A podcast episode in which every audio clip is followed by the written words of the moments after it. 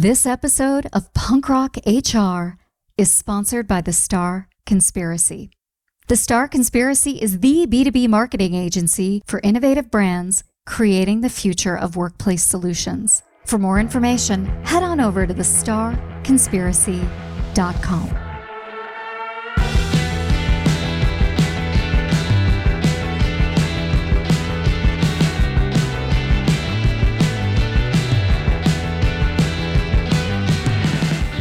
Hey, everybody, I'm Laurie Ruettimann. Welcome back to Punk Rock HR.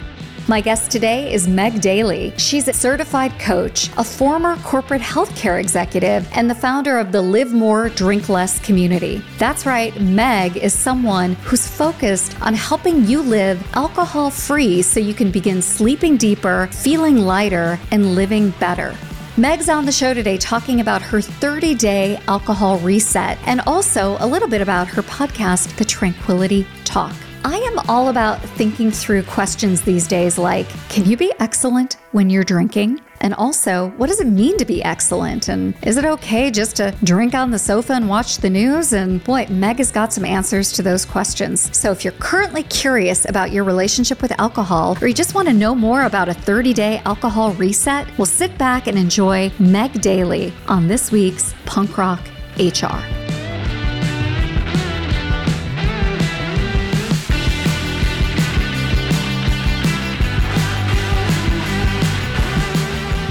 Hey, Meg, welcome to the podcast. Oh, I'm so happy to be here, Laurie. Thank you. Well, I'm pleased to have you. Before we get started, why don't you tell everybody who you are and what you're all about? My name is Meg Daly, and I am the creator of the Live More, Drink Less 30 Day Reset. And it started during COVID. I was sick and tired of feeling sick and tired. And I went on a 90 day reset with a friend. And the way we got through it was I created audios and homework. And I thought, well, why don't I share this with my community?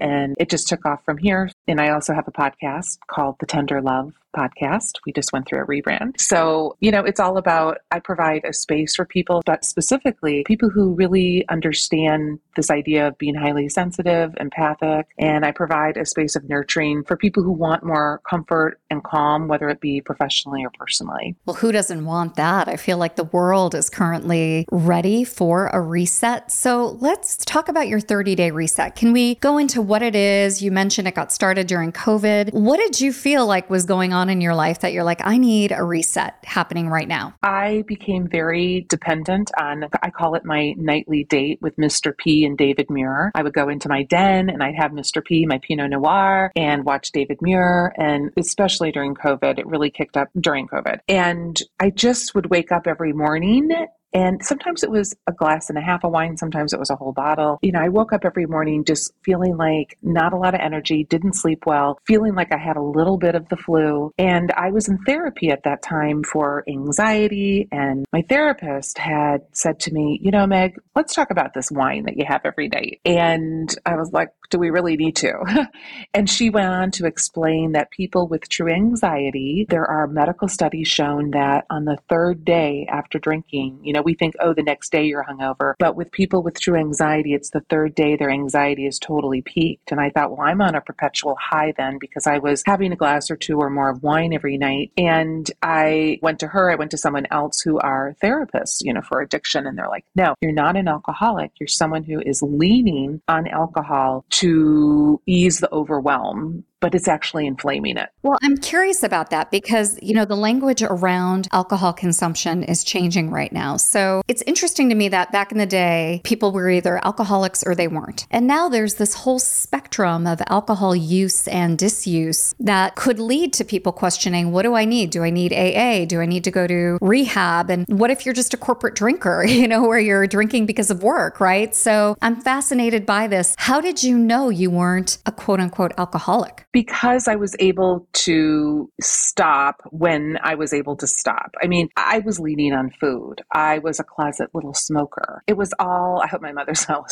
listening to this. Wait, but, I just have to say, so many people who drink are closet smokers. It's like they get a glass of wine in them and they're at like a conference and then they grab a cigarette. It's fascinating. It is. And I just knew that, like, I didn't even like smoking. One of my doctors said, Oh, it's the breathing. You might want to try breath work, Meg, but it's the repetitive breathing of the cigarette that. And I just knew deep in my heart that I wanted to step into wellness and I was able to, and I wasn't addicted to these things because I could leave them for a week or so, but it was stealing my joy. And I know that sounds a little Pollyanna, but it was. It was stealing my joy and it was also stealing my performance at work in the corporate world for years. And I look back on how it was really ruining the bottom line for myself and for my company that I worked for. Wait, do you really feel that way? Because I think, you know, companies get what they get, they get the whole employees. So if I show up hungover, that's just part of the package because other days I'm going to kill it. But that's an interesting take on that because it's almost as if you're saying you were taking from the bottom line, correct? Yeah, I had a lot of shame around that because, you know, I was in sales, part of a actual a medical diagnostic company, ironically, and there was a lot of partying at the meetings, etc. And then thanks to my anxiety, I would get the Sunday night blues, right? We talk about that. And so I would get out the bottle of wine just to have that sweet escape from the week ahead and I was not on my A game. I was not on my A game. And so I look back on that and I had a lot of shame for that for quite a while because I thought, oh, I could have just done so much better. And, you know, I let my team down. And yet now I look back on myself during that time with tenderness like, oh gosh, poor you. You were really struggling. So you come to this realization during COVID that you want to step into wellness, that you want to live a different life, that you want more joy, more happiness. And you decide with a friend or a colleague to do a reset. So from there, this whole ecosystem has spawned. So tell me a little bit about that journey. Yeah. So, like I said, it was a Sunday morning. I was laying in bed feeling a little hungover, and my friend called, Hey, let's go on a 90 day reset. I'm being called to do that. I said, Oh, absolutely. And I literally popped up in bed, and I think it was something other than myself that was like pushing me to do this. And so I walked to the calendar in the pantry and I opened the door and I counted off the 90 days, and I had buyer's remorse right away. What am I going to do? How am I going to get? Not insignificant. Yeah. I know. I know. And I had done these before and I always self sabotage, like on the last day 21 day reset from alcohol. I'd have a glass of Chardonnay on day 20. So, anyway, I thought, how am I going to get through this? Oh, dear God. And I think what was different for me this time is I really I started creating my tribe, I guess you could say, my clan of following people, Annie Grace, The Naked Mind, just a lot of different people in podcasts. And I learned, I started educating myself on rather than white knuckling it, what can I do? And so, yes, I started doing my audios in my walk in closet every morning for my girlfriend who was on it and creating homework for us, which is now the 30 day reset. And I also, again, just started creating community online on Instagram. And what I was if I could change my thought about what I was doing, everything would change. So things like time traveling to the next morning, like, okay, I can drink tonight. And then how is my day going to look, you know, tomorrow? If I don't drink, how is it going to look? Before I went to bed, I'd say, because I didn't drink alcohol today, I XYZ, you know, I worked out. I, you know,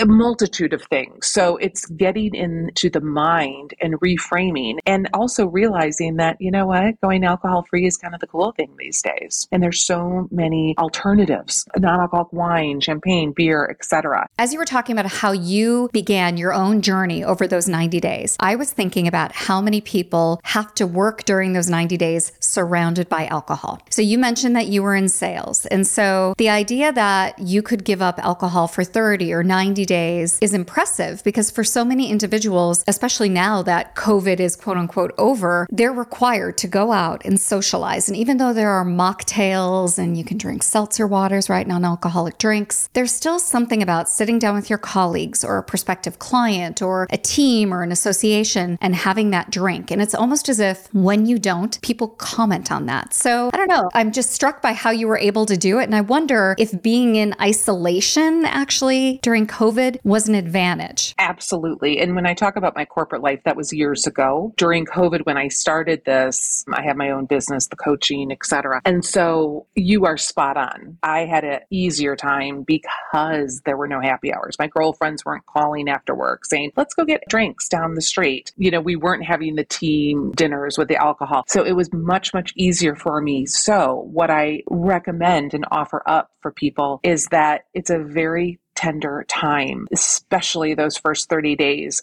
And if you're like me, you know, it's a fragile time. You have to have a plan because what you're doing is you're taking something out and you've got to put something really lovely in, whether it be getting a massage instead of going out for drinks, whether it be making a list of all the things you love to do and plugging them into your calendar. I want to address though what you said about the pressure of meeting colleagues for drinks, etc. I think that that's a judgment call. Is it really required? Do you have to do that? It's a fair question. You know, I was just talking to someone who said, in my line of business, I recruit people in finance in the UK. And if I don't have a drink at the pub, or if I were to order like a non alcoholic drink, I would look weird. I deal with people who are in IT sales, right? And they're out of San Francisco. And part of the whole culture now of being in IT sales is really drinking, right? So they may have stories that they tell themselves, and that may differ from reality. But yeah, I think there is just this assumption around certain industries and certain jobs that you have to drink. I don't know. What do you think about that? I think that's totally spot on. And so, how about I give a little strategy? Yeah, I would love that. Okay. Yeah. Yeah. So, you know, ideally, we want to get to the point where we're so empowered and confident and happy in our life to say, you know, I'm just not attracted to alcohol right now. I'm going to take a pass. And we have that fear. And I can tell you a lot of times it's unfounded, at least for me and the people I work with. They're like, oh my God, no one really cared. And what we find is the people that do care are the ones that are kind of like leaning in because they've been thinking it too. But before you get to that point, I know a former colleague of mine, he would actually be early to the restaurant and say to the bartender or the waitress, I'm going to order a gin and tonic. Please just give me seltzer, put a lime in it. Worked like a dream. Another strategy is I'm having some blood work done in the morning for medical reasons. Another strategy is, oh, I've got an early morning meeting. You know, I haven't been sleeping well. And I just know I sleep better without alcohol. But it's real, like what you pose, it's real. Absolutely. Well, I love that you've kind of created a community and created a toolkit that, you know, can arm individuals. And as we were talking before about how becoming sober during COVID may have been easier because you weren't out drinking, for other people, it was the opposite, right? Like COVID really drove dependency rates, really drove people to drink, drove people to use drugs and alcohol in disordered ways. So it's my understanding that a study last year found that alcohol consumption in the US increased by 14% during the pandemic, and women increased their heavy drinking by 41%. So as you can see, alcohol use is increasing for some individuals, and for others, they were able to get healthier during COVID. I wonder if you can talk about your 30 day reset and how that might be useful to those individuals who are coming out of COVID into the real world and really struggling with some alcohol dependency issues. Absolutely. So we have a wonderful community. It's a tight knit community where the 30 day reset is a whole learning library. It's a daily audio, daily homework. There's a journal, there's a diary. And then every week we have a workshop and we've got this wonderful online community where people share. They get on and do their own sharing of what's working for them. And going back into the workforce into work, like out into the world, right? It's nice to have something where, because my 30 day reset, I always say you should allocate about 30, 40 minutes a day on the homework, and it's something to go to. And what I hear from people is that it's like the sanctuary, that the tools that we offer, you know, they're easy to implement and they work,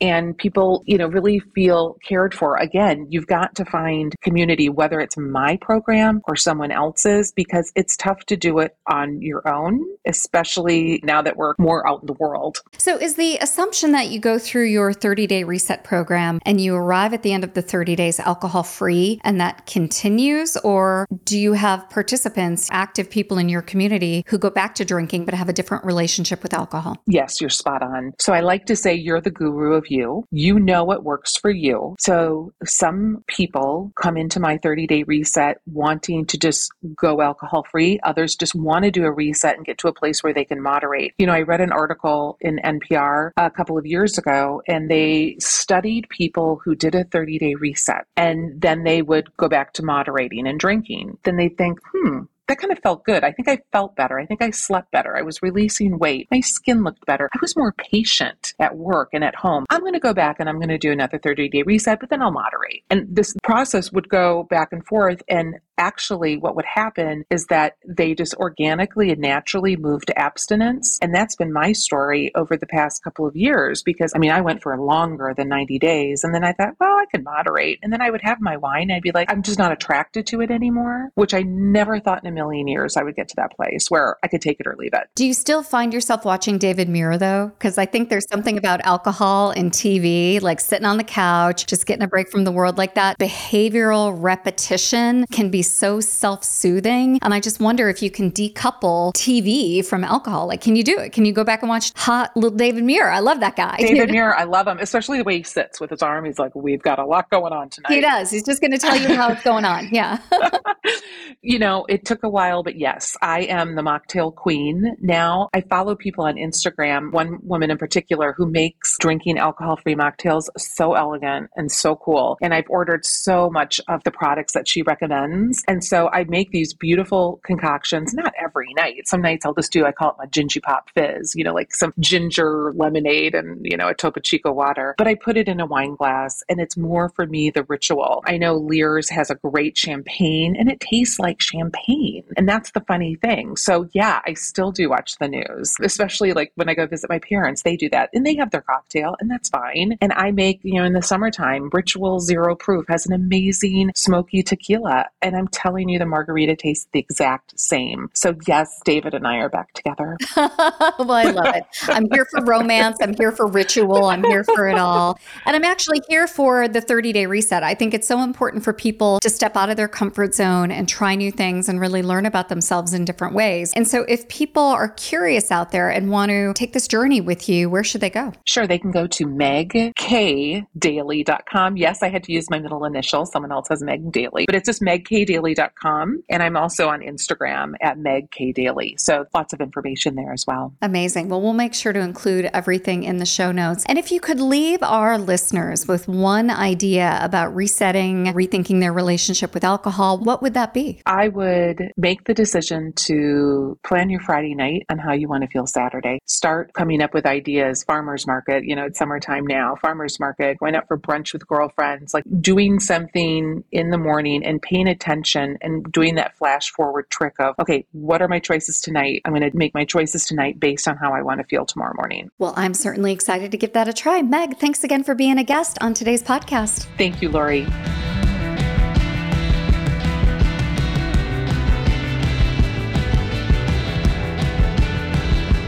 Hey, everybody. I hope you enjoyed this episode of Punk Rock HR. We are proudly underwritten by the Star Conspiracy. The Star Conspiracy is the B2B marketing agency for innovative brands creating the future of workplace solutions. For more information, head on over to thestarconspiracy.com. Punk Rock HR is produced and edited by RepCap with special help from Michael Thibodeau and Devin McGrath. For more information, show notes, links, and resources, head on over to Now that's all for today, and I hope you enjoyed it. We'll see you next time on Punk Rock HR.